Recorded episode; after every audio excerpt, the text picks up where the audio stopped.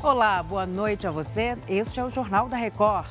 Delação premiada revela que os suspeitos de matar Marielle Franco e Anderson Gomes combinaram depoimento à polícia. Um médico é agredido a cada 3 dias nos hospitais do Rio de Janeiro. O Jornal da Record já está no ar.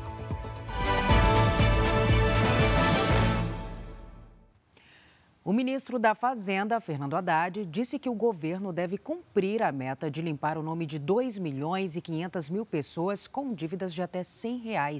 O Matheus Scavazini traz os detalhes para a gente. Oi, Matheus, boa noite. Boa noite para você, Salsi. Haddad afirmou que tanto o governo quanto os bancos estão trabalhando forte e que a meta deve ser batida. Todos os grandes bancos aderiram ao programa Desenrola. Eles precisam desnegativar pessoas com dívidas até R$ 100 para terem benefícios tributários. A iniciativa tem sido amplamente celebrada pela equipe econômica devido justamente à grande adesão. Nessa segunda-feira, Haddad também esteve reunido com a Braskem.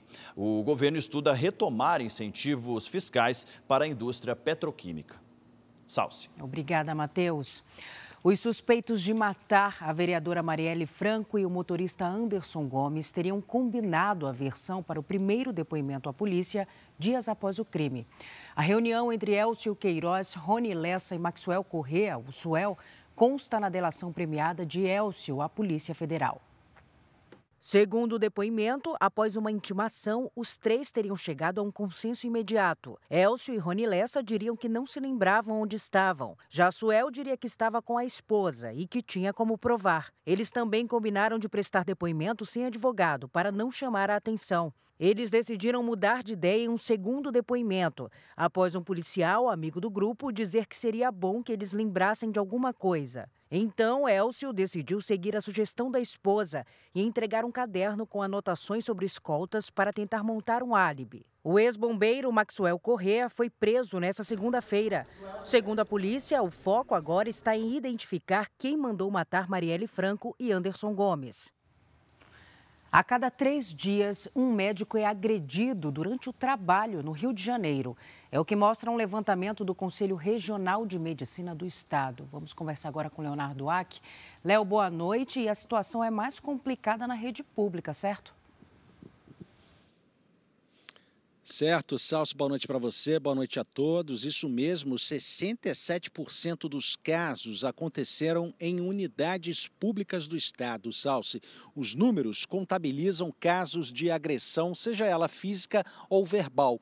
Agora, segundo o levantamento, desde novembro de 2018 até junho deste ano, foram 546 casos no Estado. Em 61% dos casos, as vítimas eram mulheres. Um dos últimos casos de repercussão foi de uma médica agredida por um pai e uma filha que aguardavam atendimento em um hospital da Zona Norte do Rio.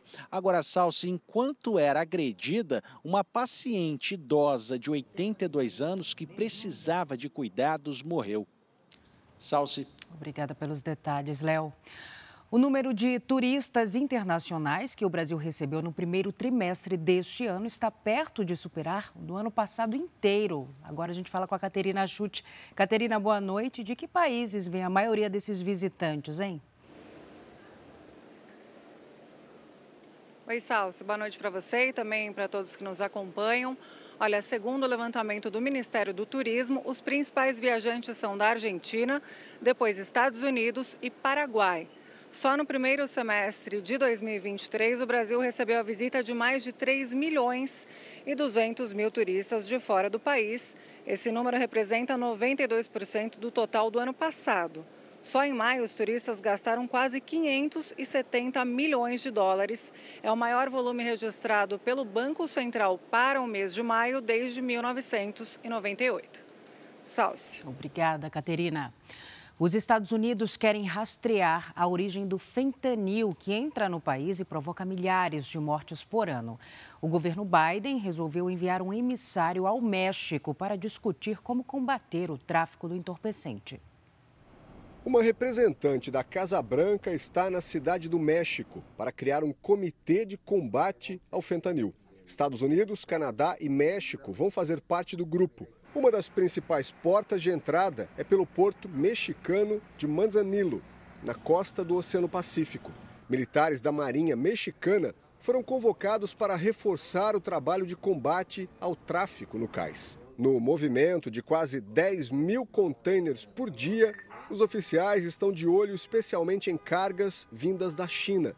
A suspeita é que essa matéria-prima saia da China e passe pelos cartéis mexicanos que a transformam em fentanil. O combate não é apenas contra o tráfico em si. O objetivo é golpear financeiramente a organização criminosa à frente da distribuição das drogas. O Departamento do Tesouro americano bloqueou bens de pessoas suspeitas de envolvimento com o esquema. Entre os investigados, há cidadãos chineses responsáveis por negociar com fornecedores asiáticos e mexicanos, apontados como líderes dos cartéis. O fentanil é um opioide que causou a morte de 110 mil pessoas nos Estados Unidos em 2022. E o Twitter deixou de lado o famoso pássaro azul e mudou o logotipo da rede social para um X. A novidade faz parte de uma série de mudanças feitas por Elon Musk, que comprou a plataforma no ano passado. A ideia do bilionário é transformar o Twitter em um super aplicativo alimentado pela inteligência artificial e que, além de mensagens, possa fazer transferências bancárias. A tendência é que a rede social passe a se chamar X, que significa X em inglês. Este foi o Jornal da Record. Ouça essa e as outras edições dos boletins JR 24 Horas, agora também nas plataformas de áudio. Você fica agora com o programa Entre Linhas. Boa noite para você. Cuide-se. Tchau.